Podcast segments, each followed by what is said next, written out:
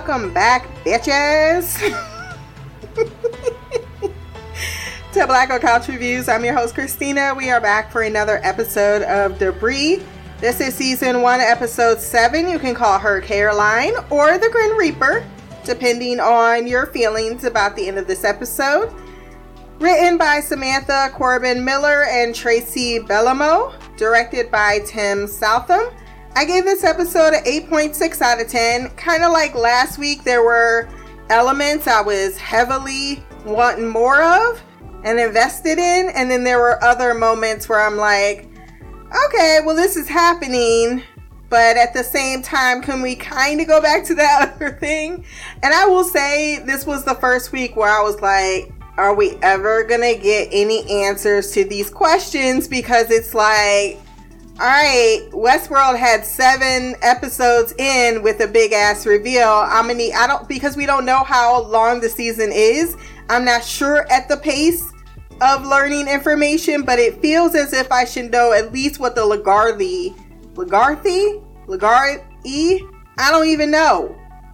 I need to know what that means. Anything, and then they're dropping more mystery, which is why is Finola so special? And I had to actually watch the preview for next episode because I needed that much more. I'm like, I, I gotta get a little bit something more this week, even if it's what's happening next week. I myself love a good mystery. However, I kind of starting to feel as if I have Lady Blue Balls, and I don't like having Lady Blue Balls. I really need some additional at least some trajectory of who is even the good guys and the bad guys. Because even Ferris, I'm like, what are you doing? I have no idea. We saw Agent Brill once, and he's like the ghost of Christmas past. We ain't even done a spot check on him. Can we get just a little bit more? Is all I'm saying.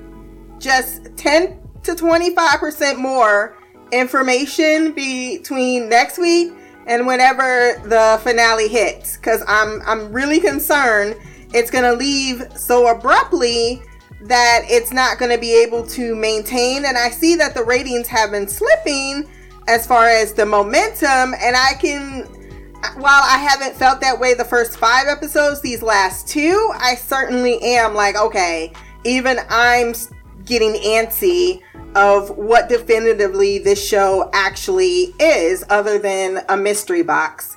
You have to give the audience just a little bit more before you start heaping on a lot more um, puzzle.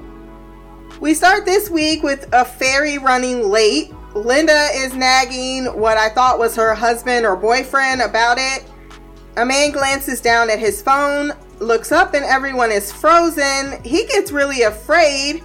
Linda is not frozen. She walks up to him, puts her hand out for the bag, which he forcibly gives over before apparently also being forced to shoot himself in the head. Shit, motherfucker, ass tits, cunt, cock, motherfucker, shit, ass tits, motherfucker, shit, come on. Fickety fuck, fickety fuck, fickety fuck, fickety fuck, fuck, fuck, fuck, fuck, fuck, fuck, fuck, fuck, fuck. Did appreciate the rather darker tones in this episode in particular because I was worried, not too much, that it would be a happy ending each episode. And there's nothing wrong with that, but the nefarious aspect of it was rather missing. So I'm that's why I was so strongly like, I'm guessing George Jones is the bad guy because everyone else pretty much seems to be playing a rather fickle role, but not anything that is absolutely beyond the pale.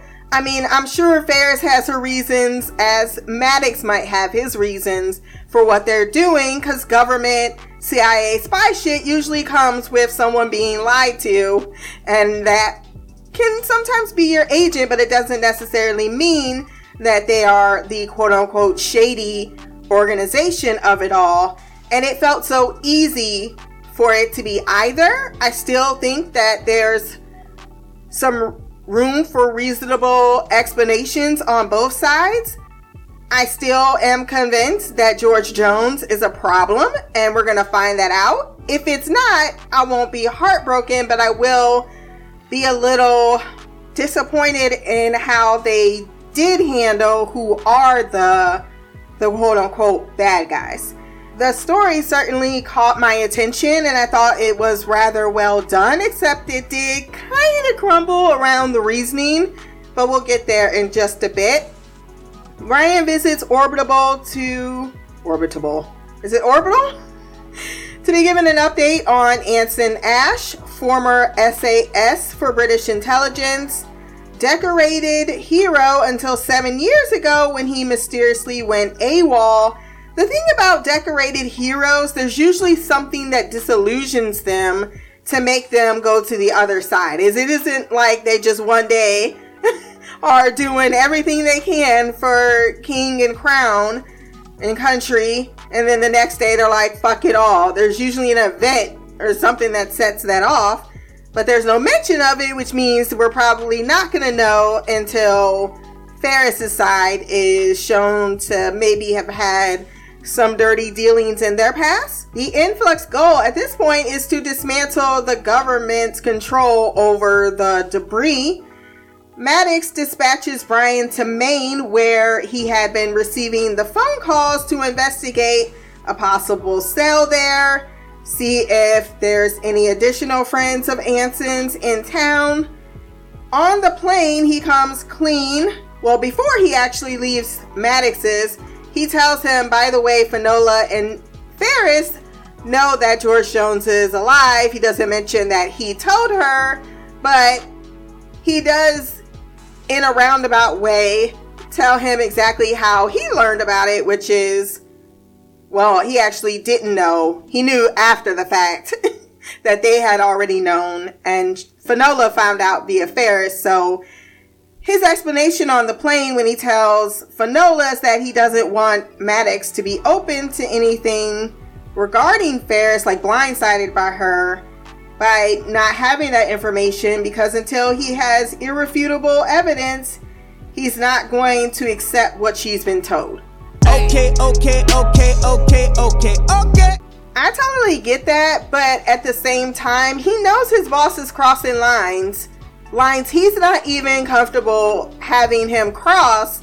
So telling Finola that and knowing that she's the one that's being spied on, she's the one that's vulnerable the most.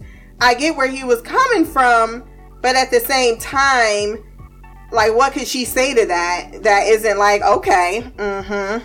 Uh, she does a lot of mm-hmm. She she does quite um black talk because we have a, a tendency to sometimes say a lot with just a, uh, a clearing of the throat. Mm-hmm. It's chocolate mocha time. Yeah, you got that yummy, yum, that yummy, yum, that yummy, yummy. Yeah, you got that yummy, yum, that yummy, yum, that yummy, yum. I called him Matt last week, and for that I am so sorry because that is not your character name, but I get very distracted by your Hershey's kisses. They apparently traced the call from Anson's cell to the burner phone of the man that was forced to kill himself in the opening sequence. They watch camera footage of the incident. Linda, she was found Sam's bag some miles away, and like all of the other witnesses, doesn't recall a thing. Finola and Bryan debate the likelihood of Liam being a terrorist, going over his history, because that's the name of the guy that killed himself. They go to his home where they meet his brother Luke, who is a vet of Afghanistan like Bryan, but unlike Bryan, wasn't in MARSOC, where those dudes apparently are pretty hardcore.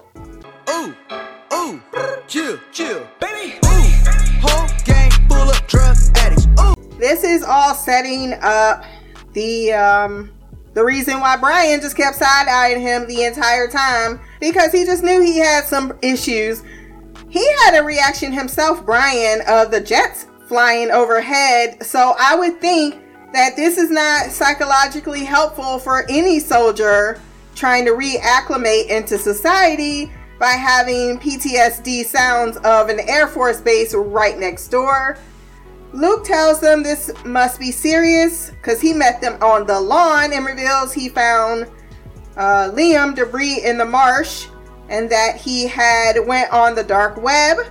Yeah, never thought to look on the dark web. I'm not even sure how it goes down, how people find these things. I'm not going anywhere near because my ass will be flagged, and the next thing you know, there'll be a no knock warrant, and I'll be shot in the corridor in my home. Ain't nobody got time for that. I say it as a joke, but it's definitely the world in which we live in today, and why I would never take my black ass on the dark web. He found a buyer, which was Anson, and for fifty thousand, they plan to meet today at the pier and exchange the debris. And the entire time he's telling this story, he's just way too, he's way too cool about it. Like all of this was going on, and you just stood there being like, "I told him it was a bad idea." It's also fifty thousand dollars, and it looks like y'all both don't have a job in this house. Someone's got to be paying rent. I guess he is off of our army pension, but it, it just didn't sit well that he was just casually telling the story. Oh, yeah, the debris changed his behavior, you know, things that they want to hear. He agrees to let them search the marsh and his Liam's laptop after briefly meeting Caroline, who is Liam's little daughter. And apparently, I thought she was mute until she said about three lines. She also looks incredibly like the actress that plays her mother. So either that is a real mother and child, or they did a phenomenal job with the casting. Luke is also very attractive. I got very distracted when he rolled up on Finola asking her, How do you tell a child about a loss? Bryan just continued to, to not say much except give him the stink eye. I'm watching you, motherfucker. My question is why did everyone in this house feel real compelled to be nice to Finola, but Bryan tried to to talk to him like a man coming from the same experience, and he told him Get the fuck out my face with that shit. in the car, Finola inquires about Luke's reaction to his unit, to which he says nothing, only that they were both there. And then she's giving him the look like, I'm not just gonna drop this. But before peer pressure could be properly applied, she realizes that they never searched the marsh, which is not like them, so they drive back. When they get there, the marsh registers 390, which means danger, danger. I don't fit in, I'm a stranger. Believer, believer. I can take out all the evil. Finola noticeably panics and says she doesn't want to be here, that it doesn't want us to be here. Run, bitch! Run! And like most black people, when we know it's time to bounce, we dip. Seriously, how do you perceive that kind of registration? Bryan himself mentioned that he didn't want to stay long, so what is up with the fact that the ship has like a malevolent type of force? Bryan asks if she's okay and if she can explain herself. She says it's like what happened or what she experienced in Kansas when she was taken over by the debris. So maybe once you've been taken over, you just have a connection to it and that connection never dies. But it was like a whisper in her ear. Bryan does not think to have any follow up questions about this, just wants to get back to a hotel room where the minibar is fully stocked. Bitch, I'm trying to get drunk. Drunk. Drunk. Drunk. This was definitely a missed bro moment because he could have talked to Tom about this. Like, you know what she doing over there? She hearing shit from the debris. Yeah, since she got possessed. Back in Washington, Maddox tortures Anson using some technology that allows them to see his memory. What the fuck is this? Now, I have already spoke on how I feel about torturing. People have debated it about the effectiveness. It does it work? It's not even that. It is, well, it is that in a non TV show aspect. But in the TV show, that Maddox enjoys it gives a certain distaste for the character that makes me feel that whatever his reasons are, he's still not a great person because what you have to do versus what is being done and how you relish that moment, it is significant. Like, okay, I have to torture you to get the information because millions of people are gonna die. Actually, Anson's already killed a lot of people, so he definitely deserves to be in prison and maybe even some can argue his rights taken away for torture, despite the fact that I don't think that should be the case. Okay, for um, shits and giggles, I'm with you here. You enjoying the moment says something about you. The next morning, Finola tells Sleepy Bryan that he can just pull up a chair to the buffet instead of picking one thing up at a time. And I was with her when I saw all them offerings. Like, ew, this is disgusting. It looks hard as shit. They go back. Well, first they get some information regarding Caroline that her mom uh, didn't, or they had a custody debate. I don't remember. I stopped writing notes after this point, to be honest. Just enjoy the episode. I know they visited the mom and she was acting weird because she kept saying, I love my daughter. I would fight for her, but she belongs where she is. And that's like, okay. So then they go to Caroline that they suspect. We saw her retrieving debris from the marsh earlier and then she was hiding it why did the debris choose her? That was not explained, nor is there like it feels as if debris is lethal to some and it chooses others. Like why didn't why could she be the only one that got this instead of uh, the the uncle? And that's when they come back to the house. She's just sitting there looking all suspect. Then she leaves the house.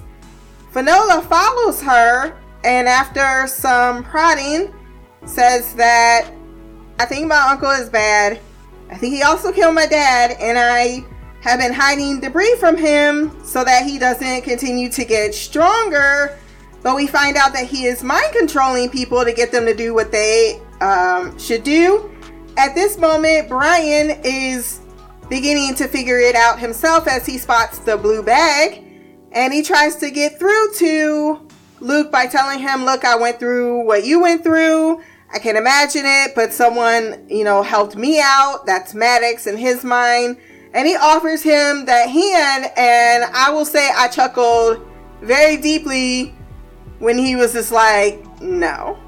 Congratulations, you played yourself. And I couldn't help but feel the exact same way.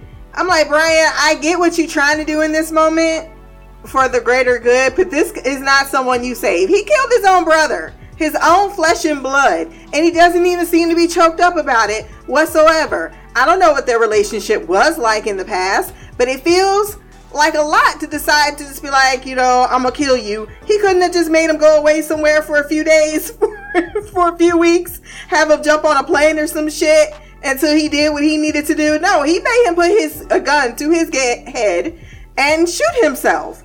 That's some cold blooded shit right there. And then just got his daughter kidnapped and hostage. No, no.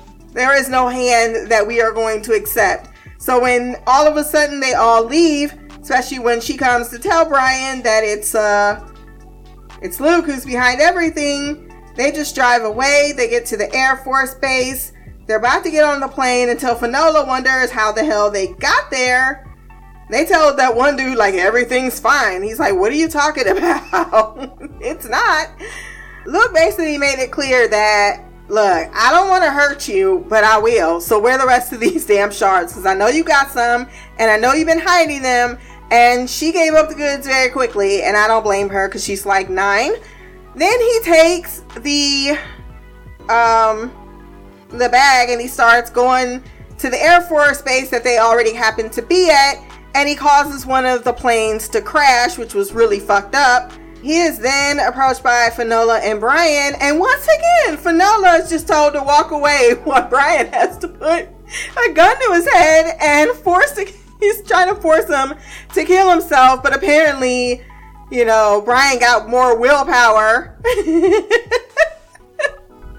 and um he decided to pour out all of the the debris and i was like did i need that? I did not. Not if you were not going to make them all float. Just having them just fall off the hood of the car i was like okay this is just i don't want it. It's distracting me from the fact that this is really supposed to be terrifying and finola there's nothing she could do about it. It's supposed to be a, a bonding moment between them like my partner's in trouble i can't help them. But they didn't talk about it at the end so i guess there's that but the words I know where George Jones is will definitely distract you, along with um, you know, the call that Finola gets. I don't know how Caroline made it to this Air Force base. Was it really that close that she could just hop skip? Maybe she climbed in the back seat of the car. Maybe he left her in the back seat of the car.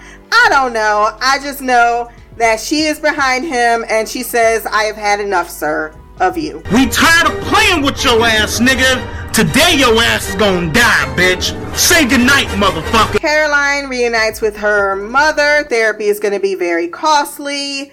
And that's when Finola gets a call from Dee Dee saying that she's to relapse and she needs her to come home.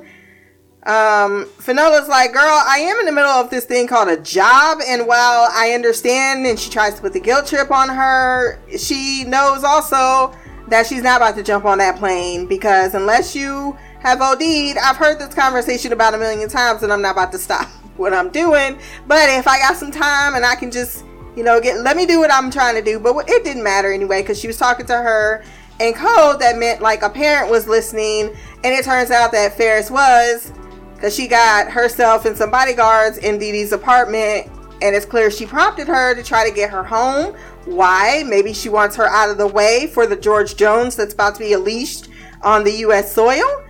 Then we have Maddox calling Bryan and telling him we have the location of George Jones.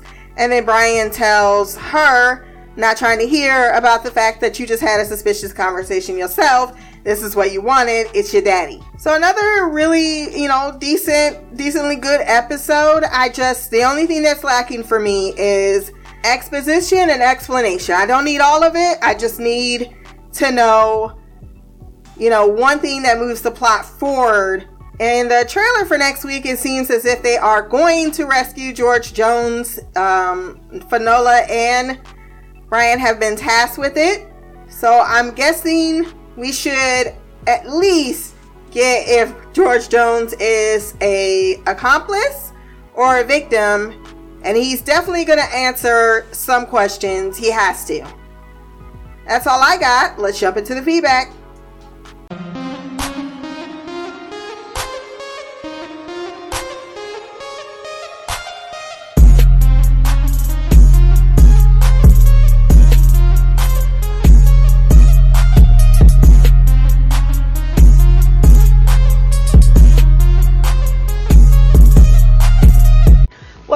This is uh, Mimi sending in feedback for Debris.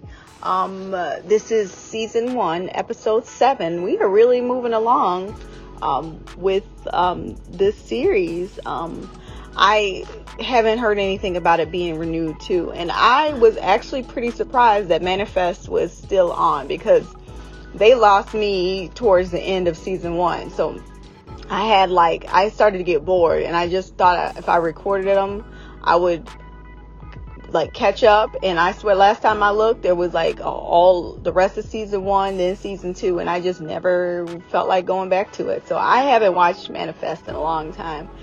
Um, it was starting to get good, and then it would have an episode that would fall off. It would, it just kept going back and forth. So I am really shocked that that's still on. Um, I just assumed that it was good. I don't really know. I haven't tuned in since season one, but I really hope this show gets renewed because I am starting to feel like I might like this show better than Fringe. Um, there's it's too hard to tell as of right now because clearly Fringe had several seasons. I want to say they had four, um, and this is new, but the technology and the the the mystery behind like the debris and the reason it's here and you know who created it and how like you know how all that's going to play out i feel like that's a bigger that's a bigger mystery and more has more possibilities which makes it more interesting. They can even still pull some of the Fringe aspects in there and i would totally be fine with that. If there's parallel universes or a multiverse or something like that i'm cool with that. Um, i just really hope this show gets renewed because I'm starting to get, I feel like you and Shy. Um, well, I know for a fact Shy said it. I'm not sure if you felt the same way, but I know you like it. But Shy said this is becoming one of her favorite shows. I feel the same way. Um, it's like I I anticipate the Flash, Charmed, and then Debris. Um, these are the shows that I watch no matter what. That's why I didn't even realize I was so far behind with Ozark. It's actually pretty bad. I'm three episodes behind, so I got a lot of catching up to do before I can send in feedback to the, this next episode. But anyway, back to Debris. This this this episode was was so interesting. Like I gotta be honest, like that twist with the uncle, I did not see that coming. Um, when you know when I found out that you know he had um, the guy who we saw kill himself in the beginning um, had that daughter, like I was like, wow, um, that's sad. Now the uncle has to, you know, tell her about her dad, and her uncle has to care for her. Like that's a big, that's a sudden um, burden. And then when we found out that she had a mom, and her mom was like, you know, the he called me saying, um, if something happens to me, come get. Um, I think her name was Charlene. What was the little girl's name? Charlotte, Charlene, Caroline. Oh, I was completely off. It was Caroline. Um, and she was like, no. I was like, wait, what? Who? What kind of mama refuses to get their daughter when the dad who is currently has the currently um with their daughter says if something happens to me, please come get her. Like I was like that just threw me for a loop. I was finna drag the shit out of her. Then that next sentence when she was like, I fought like hell for my daughter and I got full custody. And I was like, wait a second. Am I confused? I swear I had to rewind. It was like, I think I misheard what she said. I was like, no, I heard that right. And then she was like, it's, and then her and her, I'm assuming that was her new husband, like, it's where she belongs. I was like, oh, hell no. I know this little girl ain't brainwashing people. And then I'm trying to, like, like, and all this is happening in, in like minutes. And I'm like, um, what is happening? Okay, so I really do not remember what I was talking about, and y'all are gonna laugh because I paused for a long time. I need to get my driver's license renewed, and because I can't see, I have to go inside for a damn driver's uh, vision test. So I had to go inside, but because the country is uh, requiring people to get a real ID to be able to like fly now, um, I was like, okay, that's fine. I'll just do that since I don't renew it anyway, and I have to go inside. I can't just renew it online. So because where I live is a small town, our DMV is very small. And I haven't been because normally like my last last time I had to renew my driver's license was what? I think it was five I the last time I actually had to go into take a picture and all of that stuff. Derek was a baby. So that was like what, like eight years ago. So I haven't had to go in for something to, to like driver's license related in damn near a decade. So it's been a long time. But now since COVID and all these damn restrictions, they won't only let five people in at a time because the place is small. Long story short, I tried to do it yesterday and I was 92. That was my number that they gave me. And they were at um 30 31 to 35 or something like that. So I was a really no no no, it was 51 to 50 55. I was really far away. And it's at this point it's like two o'clock in, in the afternoon. So by four o'clock they've only went up by 10 people. So I, I just left. So i was like okay i'll just wake up early. They open at 8 o'clock so i'll get there at like 7.30 and i'll just be first in line or maybe there'll be a couple of people in front of me tell me why everybody had that idea there was literally 31 people in front of me and i got there early i can't imagine going in any earlier than that but i I finally get in line, I get the number, and then she's like, it's like an hour wait. So she was like, go run some errands. So I go run errands. I come back an hour later, and they're still not on my number, but it's really close. So I was like, I'll just send this feedback. And then I start talking, and then I look, and the lady's changing the number. So I was like, damn. I was like, I don't want to re-record this because I don't. I I feel like I was uh like getting into it. I was like, but then again, like I don't. Let me just let me just pause it. And I was like, if it's there, I'll continue. If it's not, I'll just start over. So I'm didn't have to start over, but now I don't even remember what we were talking about because I just had that ordeal. This whole process, I've been in that line since seven, I would say, um, it was probably like 7:40 that I got there because I uh, went to get coffee. I don't think it would have made much of a difference. Uh, maybe I would have been. it seems like those people were in line for a long ass time. But from 7:40 until it is 11:26 right now, that's how long the process took to get my damn license. And then I find out they don't even give you the license when you leave like they used to. You get it in the mail. So now I gotta wait two to three weeks to get it in the mail. I'm not even going to be in Illinois. So I have to walk around with this stupid um, temporary piece of paper.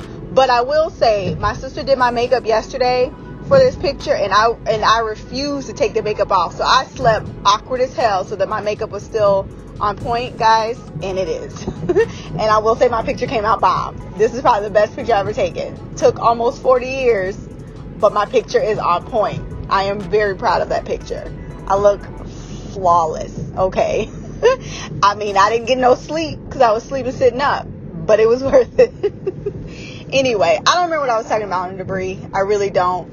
Um, the last thing I remember talking about was Caroline and her mom. That situation just blew me. I was like, what is happening? I was so bamboozled, is the only thing I can use the only word I can use to say how I felt. Because I was so confused on what was happening. And I'm like, this little girl can't like why was she not like what's wrong with her mom i was like maybe her stepfather's messing with her. Maybe she doesn't want to go home because she don't trust him. And i'm like all over the place. And i was so far off from the truth.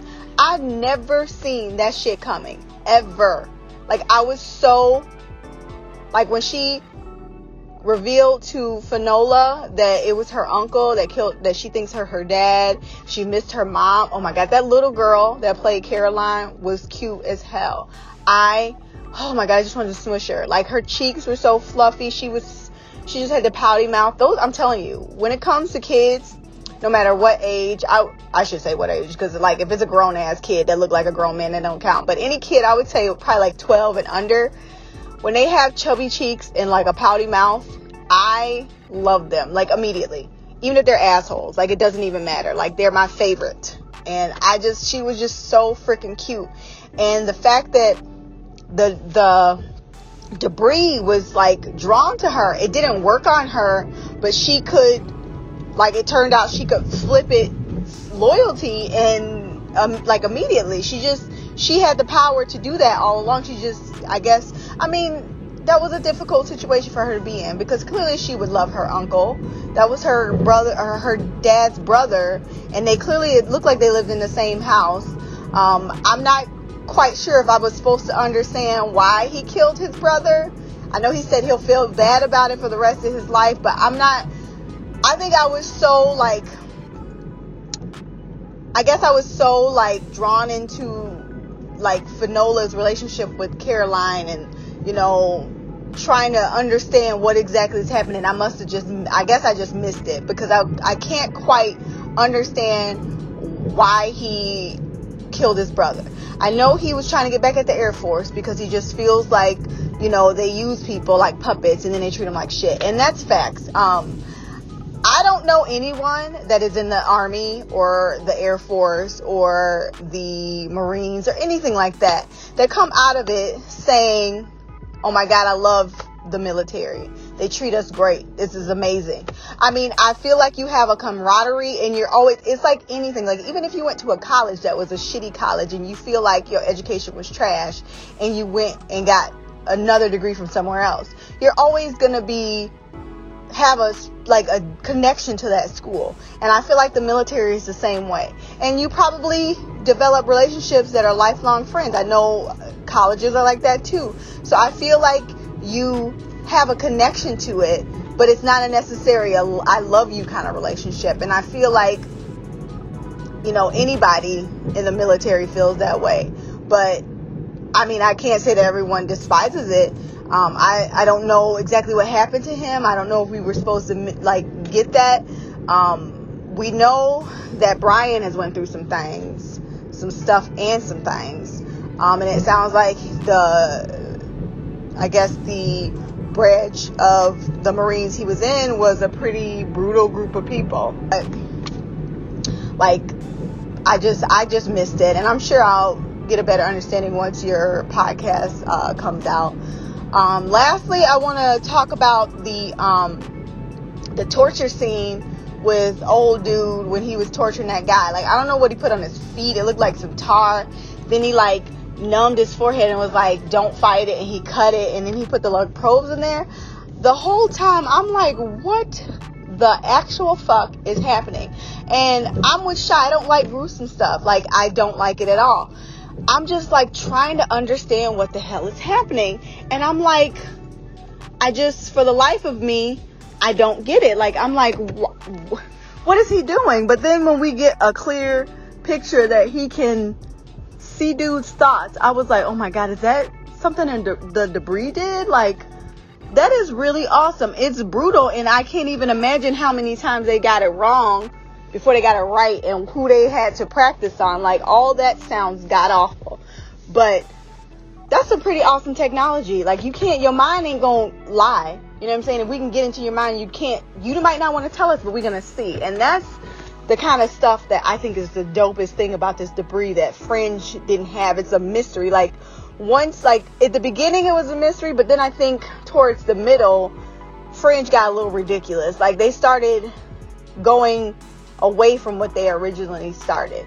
That's just my own personal opinion. I haven't seen Fringe in a long time, and I honestly can't say that I want to binge it or anything like that, but I know in the middle they lost me because Darren and I used to watch it all the time together, and in the middle they lost me. But I'm one of those people that I keep watching. He fell off. Well, I should say I used to be. I used to just keep watching, um, thinking and hoping and praying that it might get better. He stopped watching. Um, but it did. I, I, I the last uh, season I felt like got a little bit better. It never got to where it was like the first season, but I think it got a little bit better. And then um, this debris just has such so many so many like possibilities. I just can't wait to see what happens. Um, I love this thing sorry that little middle that D- DMV story y'all just gonna have to listen because I had to live it. So I feel like y'all have to suffer through with me. So I mean that's what kind of friends we are. I hurt you hurt. I'm frustrated you gotta be frustrated. I need somebody to vent to. So that's what I'm doing. So I will end it here. Until next time love peace hair grease and black girl magic. Queen of the couch Mimi out. Mimi is a damn fool. Talking about I hurt you hurt make no damn sense. Had the longest time remembering Caroline's name and it's in the damn title. But I feel you on the DMV. I can't stand going there on any day. And so it does not make sense to me that 40 old people that are already awake at 5 a.m. that always got to go into the DMV for some reason uh, would be 31 people in front of you because they probably had a breakfast in the car. They probably watching the game. they just got, yeah, that's the life with the BMV or DMV. I keep forgetting, depends on where you are. It's BMV or DMV. And they're always trash. And where I live, so um, anytime that I have to go, I already just pack some headphones, get some lawn chairs, make sure I ate I'm gonna need to see that pic though. If you was, I mean, you you bragging like it was bomb diggity ass. So when you get your license, and I feel that because you gotta trug that thing along for a really long time, and I don't even look at my driver's license picture because it's terrible. But then at our BMV, they make you put put your hair all the way back. You got to be looking like absolute trash, and I'm like, why the fuck? Like I look really cute going in, and then they were like, yeah, well you can't you need to pull your hair all the way back. And I was like, God damn, y'all got restrictions? I can't come in here looking decent. You make me look like shit. So my picture is awful and I don't want to think about it. It will be, I will say this my passport picture ain't about to be shit because that's part of the reason why I got this fucking sewing in my hair. Because I gotta go and renew my passport I'm gonna wait until after I get my shot since I got that on Tuesday because now they have different like passport things. But I looked at my passport photo from, and this is what I also need to say. I'm I have definitely lost weight from the time I went to, I got my passport. Cause man, that was a fucking chunky ass picture of my face. It is so bad. Like really bad. I didn't even know I was that fat at that point in time in my life. I just gave birth, so I need to stop being mean to myself, but with, with Jesus Christ. Um, this picture is not going to be looking like that picture because I got to open that and show people. And I'm just like, and they even look at me and then look at the picture. I'm like, I don't know how I got there. I, I it was a different time, okay, a different place. you didn't know my ex. I ate to not kill him. So there's that. Uh, I will say I'm with you, kids that have those little kissable cheeks. I mean, I wouldn't just go kiss them if they ain't a family member, but otherwise, I'm giving all the kisses. And yes, I don't know why he killed his brother either. That's one of the things where I was like, oh, okay, I can understand you being mad and, you know, you being triggered living next to Air Force Base, but your brother was just in the way and he was like, you gotta die? And like that? He didn't even do nothing wrong to you from none of the conversation that I got. And I wish I could say I didn't suspect uh suspect Luke, then I would have probably had the same like, oh damn. But unfortunately, I figured that shit out real quick. it was just too chill. And the way she came in and then left the room, I was like, um, does she want to say something? Or is he control? I thought he was controlling her. Now that I go back and think about it in that scene, because I was like, why she don't say nothing? Every kid is like, what happened? What's going on? They're inquisitive, and she said no word. She just left.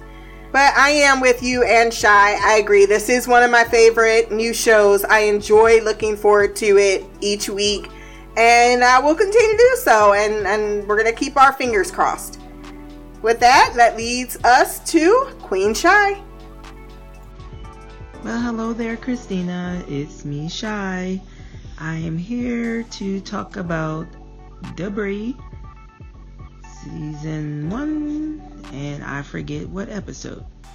Okay, I just looked it up. Episode seven. All right, so yes, this one um, I enjoyed it. Uh, I mean, in regards to the scale of my favorite ones. This wasn't one of my favorites out of everyone of the ones we've seen, but I still enjoyed it. Um, and uh, it, it was just laying down the groundwork. I feel for I don't even know how many episodes this season is supposed to have. Um, so I'm kind of feeling like we're about to ramp things up. All these different entities are coming together. They tortured the hell out of Anson in the most creepy, futuristic way possible. I was like, I was trying to figure out where they were going with that. First of all, ew. They cut, give him the Novocaine, cut open his skull or the skin, the scalp, I should say, not a skull, the scalp and then inserted some metal thing what onto his skull so that it can picture or abstract pictures of what he's thinking in his head and then the power of suggestion this is some crazy shit i'm like oh my gosh this is crazy I mean, when they first started, I was thinking we're getting that, you know, generic, you know, shocking that way because they got the little battery cable things hooking it to his ankles. So I'm like, okay. They then they painted his feet. I'm like, where are we going with this? Uh, I didn't see any water. And then he's putting on the gloves slowly but surely. I guess that's part of the torture to anticipate whatever is, you know is about to happen to you. And then, he, again, he shoots him up with the Novocaine in the forehead. And I'm like, nah. so I'm like, why did they do that to begin with? I guess they want to start out with the appetizer and work their way up to the full meal. Uh, like we'll give you an opportunity to confess in your own way, in your own time, you know, you know, say what you gotta say, but yeah, if not, we'll bring out the big guns. And it was wow, I was I mean I was impressed. I'm I'm like wow, this is some next level crap right here. Um, in regards to torture. Uh, well, I don't even. Is it torture? Did they torture him? I mean, I guess they did. I mean, he was in pain, but dang, I mean, it could have been worse. I guess. I don't know. Um, I mean, the, what I was envisioning was worse. So I guess comparatively speaking, even though torture is torture, um, as for Bryan and Finola, yeah, I was wondering. I thought for a minute when um, Bryan told Maddox that about Finola may know, and you know he didn't fully um, let him know that yeah she knows, and then I told her and all that good stuff. So he is keeping something close to the vest. So that tells me that he's not completely bought in. I mean, some of what Finola said is has stayed with him because he could have easily just said everything, just told him everything, but he kept some things back, and I think he did that for. For at first, I thought it was because him and Finola had um came up with a plan to see what he knew, you know, that kind of stuff. But I see that she wasn't aware of what he was, what that he didn't, she didn't know that he was gonna tell Maddox anything. So that was still interesting that he um didn't tell fully, you know, tell him everything. So um I feel like that is that's a sign that he's not even though he's not 100% in on what Finola is saying, he's not completely dismissing it and then my other thing is we get a little bit more of the backstory, little nuggets on why Bryan is so um loyal to Maddox and because I'm thinking that the person that he was referring to when he was talking to dang it, I forget the guy's name. Um, I think his name was it Liam or was that the brother? Whatever. The guy that ended up being Cray Cray. Um, so the fellow military guy, um, he was telling him his story and how he's, you know, he was saved. He was almost at the end. So, like, was telling me that Bryan was on the verge. He was suicidal. Everything that he'd been through in the wars that he's um, been a part of, that it left damage. And then Maddox saved him from all that and gave him a new lease on life. So that makes sense that he would have this loyalty to Maddox and be resistant to anything um, that questions that. And of course, you know, it's, you know, MI6, so it's not like, oh yeah, they're completely on the up and up. So one can argue, you know, he's in the right in that regard, so he's not going to completely be on board with Finola's team. So, and I think Finola gets that uh, ultimately she's like, hmm. Um, so she's, I mean, she might not have liked it liked it, but she understood. And so, as for the debris, so this one was mind control, and the fact that I'm still kind of like, how did the the debris choose the little girl? Like, did she have the? Did she? Did she get exposed to the debris first, and therefore it was, you know, felt connected to her and then from that then her father found it then the brother and then it just went from there and so there was just that connection between the debris and the little girl that um, the uncle was exploiting. And so I quite I didn't quite get like that dynamic though. So in that regard like did the girl find it to be first then the father and then through the father the uncle? Did they all find out at the same time? You know so that part was still kind of gray to me um, but still fascinating. Um, i definitely was like what the heck is going on when the um, the guy had the bag and then gave it to the you know everything froze gave it to the girl and then shot himself so I'm So I'm thinking that they argued. Him and the brothers argued because the guy was trying to do the quick get rich and take the debris somewhere, and he ended up kill. I mean, he said it, but um, he found out what he was up to, and then ended up killing his brother because he either betrayed him because he had to have had some of the debris still at the house. Um, so that was interesting. Um, he had the lady bring back the bag and then she didn't know what the heck happened.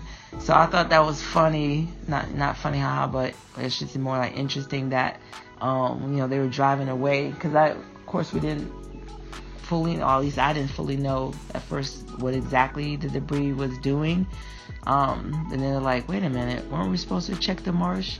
And it's all like, hmm, interesting. And so, of course, we find out what we found out in regards to the uncle.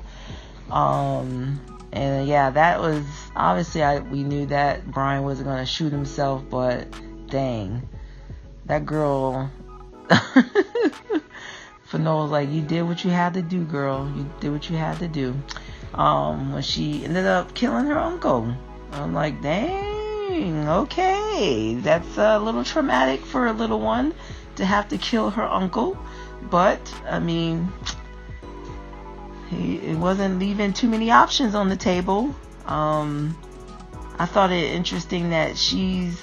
I just, I mean, I guess my question is in regards to the debris.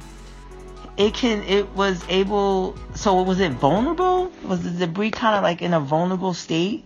Um, and and it was trying to get the girl to help. Like they had that connection, so the girl was trying to protect the debris from you know from the uncle like they were eliciting her her assistance her protection and because they didn't want the uncle to use them in that way? Uh, i don't know. So that's that's very interesting. I thought that was um this is the first time i felt like the debris had some kind of an emotion if that makes sense. I don't know if that makes sense. You know, like this connection, connection to this little girl is there to, it's protecting her.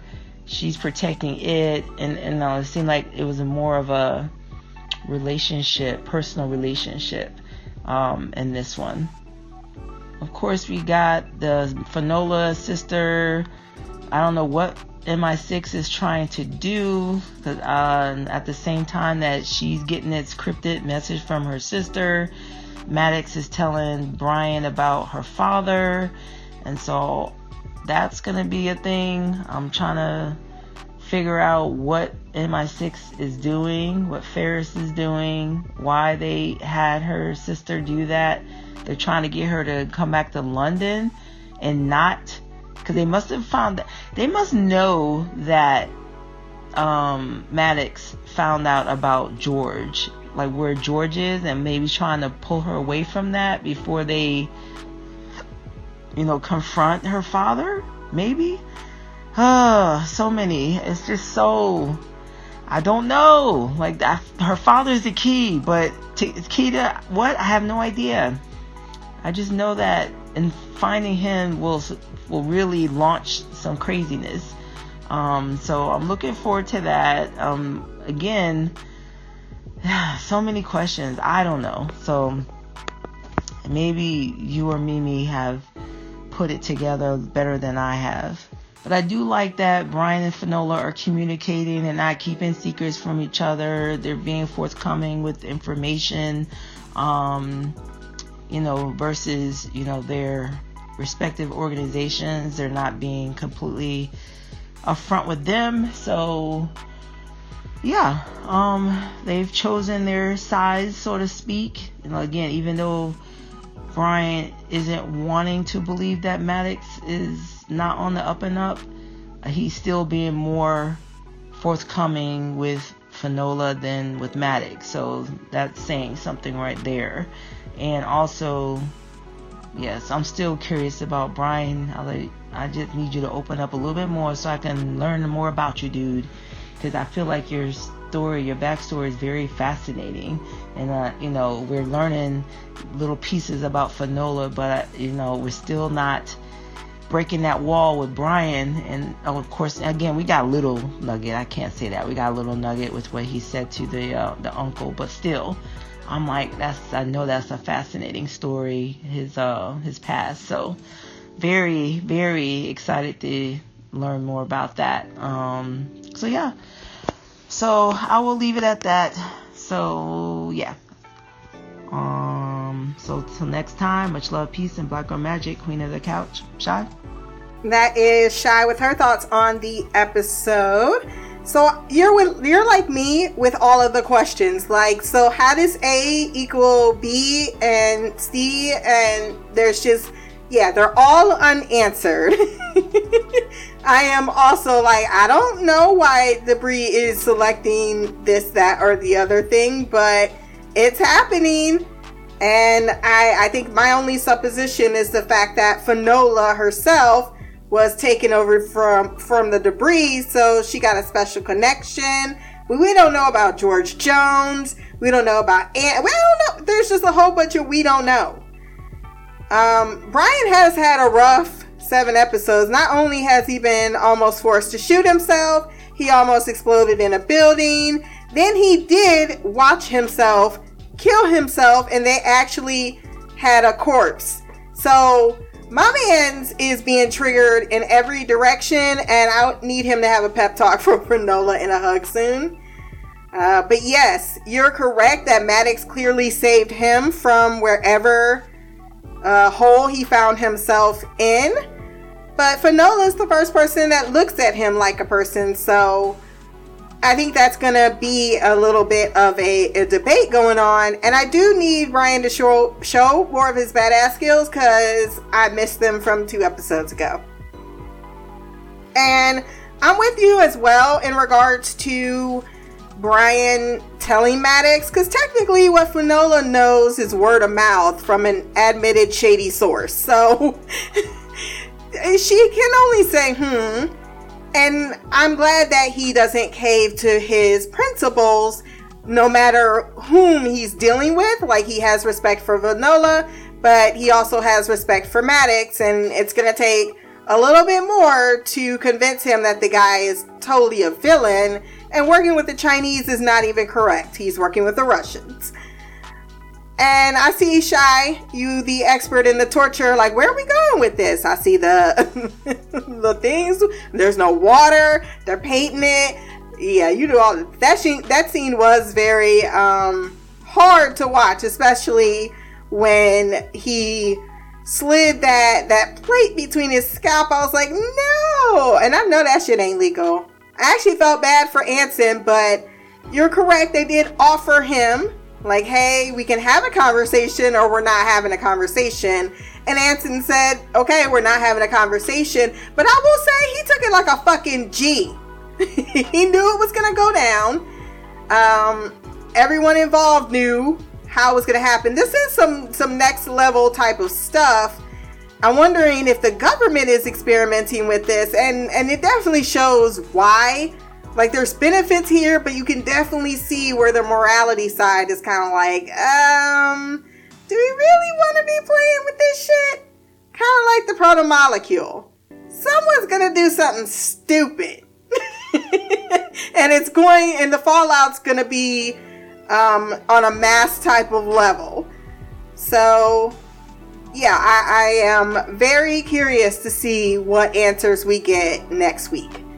If you want to join our conversation, blackgirlcouch at gmail.com, or you can leave a comment below on this podcast. My social media will be there as well. Remember to like, share, subscribe. If you have time, run over to iTunes, rate the podcast, leave a review. Until next time, peace, hair grease, and black girl magic.